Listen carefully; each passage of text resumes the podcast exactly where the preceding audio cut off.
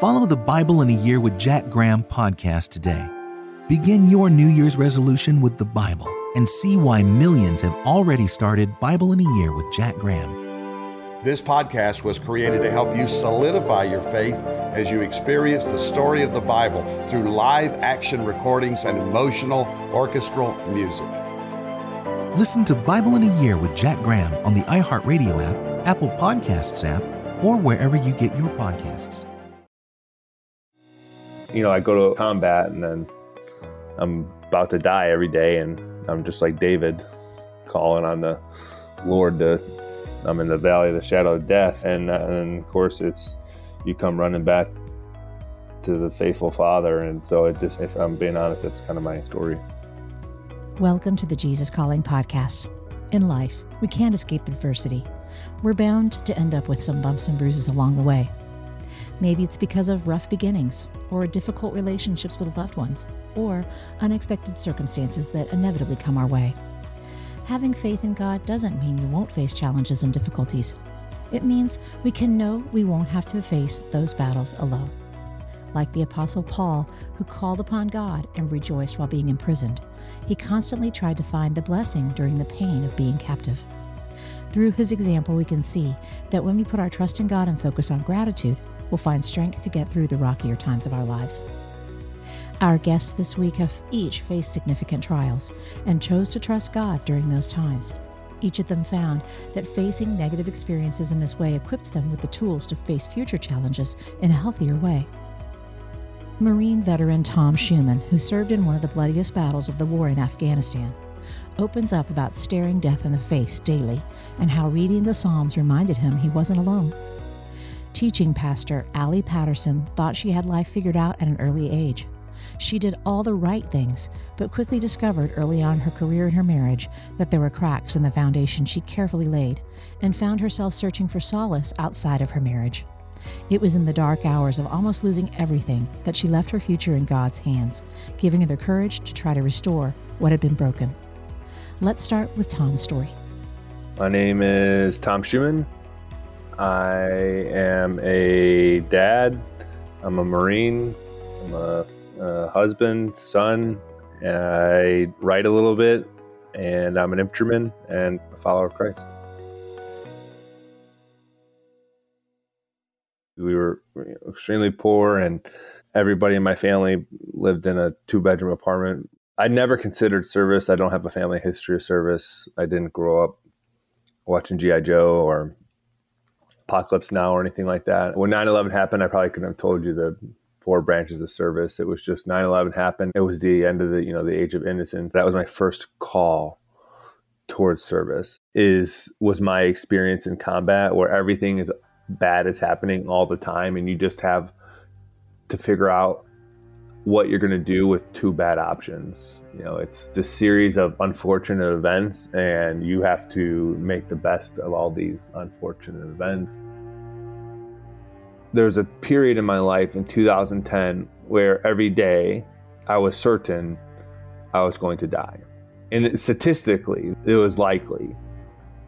At the rate that we were taking casualties, at the rate that people were getting wounded, at the, at the, the amount of firefights that we're in, the amount of uh, improvised explosive devices that we were striking. It's at that time I was reading the Psalms I went back to Afghanistan a year later and I was alone. I was out on a remote outpost where I was the only American and I was advising Afghans. And again, uh, but I, I was alone, but I wasn't. You know, I was never alone, and and I was never abandoned in the midst of the violence, in the midst of the death uh, that was abounding and all around me.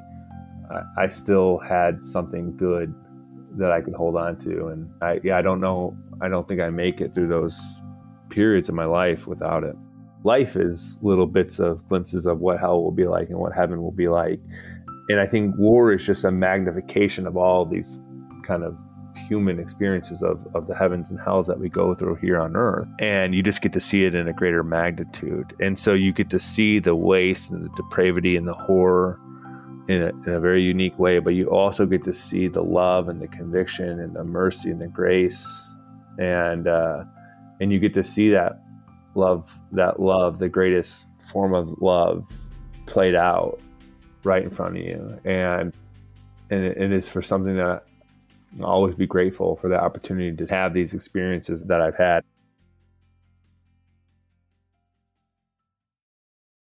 Everybody in life is going to get ambushed. Everybody in life is going to have something traumatic happen. Cancer, car accident, a miscarriage, something is going to happen that that we weren't expecting and how can we be more resilient as we move through life so that these ambushes cause less damage? How can we be more resilient? How can we recover from these things? How can we get to a place where we have gratitude for adversity and say this adversity shaped me and made me a better man? You know, there's, there's so much fear in this world. Everybody's so afraid, and uh, I just, you know, in the Bible, it's fear not, fear not, do not be afraid, fear not, fear not. You know, physical courage is very easy. It's just when when when something has to happen and you have to expose yourself to danger there's no it's no problem. It's just like hey i've got to go help this person that i love so i have to go do the thing that i have to do. And, and also you know physical courage as a christian i think is incredibly easy. Moral courage is a lot more challenging. Doing the right thing consistently doing the right thing. The moral courage piece is, is really tough you look at someone like paul who is rejoicing while in prison and i think a lot of that is as a christian you know if so long as you have your faith, you, you know, you can take uh, Paul is such a great example of the ability to, to be persecuted, but still to rejoice. And, and I think that's something worth studying and, and trying to incorporate. I've had a father who's been always faithful when I've been uh, consistently wandered on my journey my faith and my father, you know, always buttressed me, always helped me maintain my sanity. Without my faith, I don't know how I get through those experiences. It's a it's such a deep well that I can continue to to fill my cup from. To learn more about Tom Schueman, follow him on social media and be sure to check out his book, Always Faithful, at your favorite retailer. Stay tuned to Allie Patterson's story after a brief message.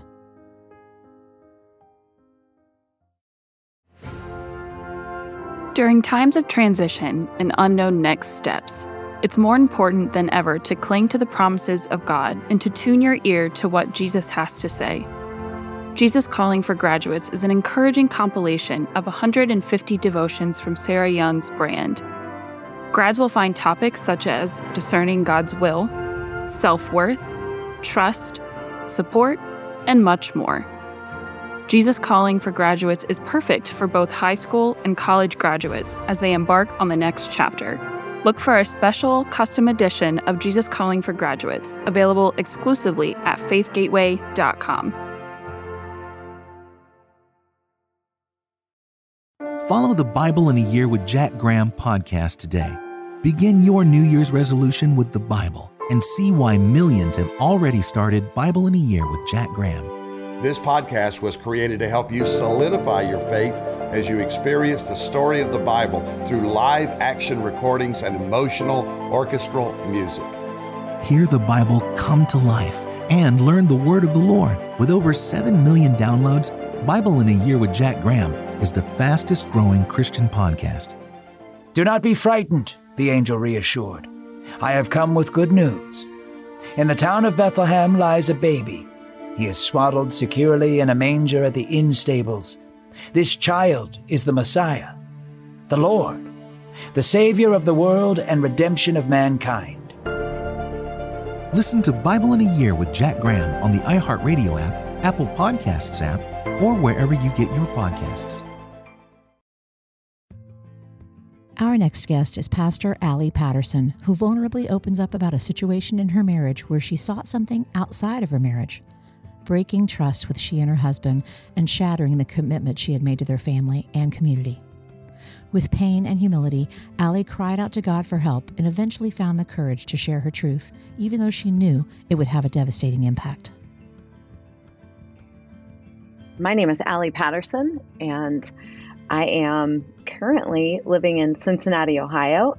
I am a wife of 20, almost 24 years. I have four kids who are almost all teenagers now. I serve as a teaching pastor at Crossroads Church out of Cincinnati, Ohio. And I love to teach and speak in many different settings. in my early 20s, I really built a foundation for my life based on what I was taught. I was a pretty good person. I wished people well. I genuinely loved the people in my life. I went to school. I got good grades. I tried to work hard. I wanted to be successful. I wanted to be well liked. I had a corporate career, got kind of a great job coming out of school, and it looked from the outside like I had built my life correctly. I had a wonderful guy and I had gotten a good running start into my adult life. And yet I started to see that maybe there were some things that weren't strong at the very foundation of my life. I started to see cracks in my ability to manage conflict, to tell the truth in all circumstances, to create relationship with people that were really different than me.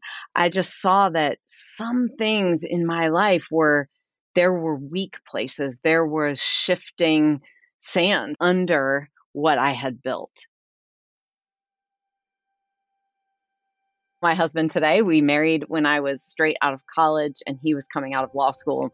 We got married and we were putting together the life that we had planned. And it turned out that we hadn't really thought a lot about how to actually be married we loved each other, we wanted a life together, and that's about where it ended.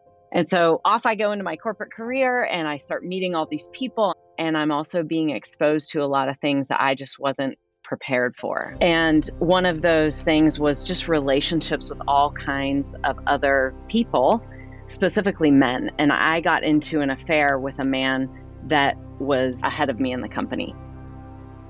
And it burned everything to the ground. It truly did. It exposed who I was being. It exposed all the cracks in my marriage. It exposed all the cracks in my character. It truly burned everything that I had tried to build to the ground.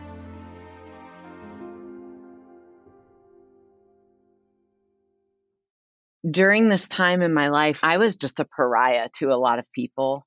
I was that woman. I was the one who did the thing you're never supposed to do. And I was the worst one. One of the things that I first had to do was tell the truth to myself. And very quickly in that same period of time to tell the truth to God. And the moment I told myself the truth, I was on a run. I'm a runner. I love to run. It's a space where I can reset where I can be alone. Sometimes I talk to God, sometimes I'm just with myself. And on one of those runs, I finally stopped in the middle of the sidewalk and I hit my knees. And I just said out loud, I can't do this anymore. I, I can't live like this. It's too dissonant. It's not me, it, but it is me. I, I can't do this anymore. And I said to God words that had been bouncing around in my head for a long time, weeks at that point. And I said out loud to God, okay, get me out however you need to. And the two little words I said to him were, break me. And so I said, I want to be who you made me to be. I want a real life. I want a real marriage. I want a real relationship with you. And I've ruined it all. Break me. Come get me. And new life really began when I just kept walking that direction, no matter what it cost me. When I confessed the affair to my husband.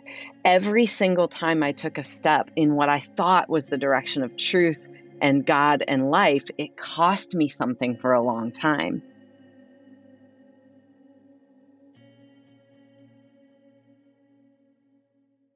when we were trying desperately to seek God and to figure out could we actually build something new? Could we actually have a foundation that would stand? Like, could Jesus help us? the world was telling us, no, it's not possible. You're young. You don't even have any kids. Just, you know, cut and run. Who cares? You know, get out. Don't trust her ever again. Don't believe you can ever rebuild. I think I felt a sense that God was angry with me or disapproved of me before I actually started talking to him. You know, when it's in the dark and in the quiet, we can tell ourselves these stories. And definitely my story was, You're a terrible person. You're a terrible wife. You're a terrible friend. You're a terrible employee. And I heard these loud, awful accusations all the time. But as soon as I began to actually engage God, as soon as I actually went to Him, it, surprisingly, He broke through the, that. And when I was at my worst, God began sending me people that would tell me, not only am I here with you, but I do not agree. I began to feel hope and I began to see light again when God began sending me his people. One of those moments happened in the most unexpected place. I almost lost my job over this situation because it was a relationship that happened in the workplace. I was terribly ashamed, terribly alone. And the one person you definitely don't want to see, um, if you're in a situation like this in a workplace, is the HR person. And so the HR woman and I were in this tiny little room and we were having this very painful, uncomfortable meeting. And a couple of people left the room. And she looked up at me and she said, Allie, can I pray for you? And my head snapped up and I had just been looking down, crying and feeling the way you might imagine I felt. She had no idea, no idea I was a person of faith and no reason to suspect that I would be. And yet God placed her in that room. And she prayed for me. And I thought, the grace of God is here.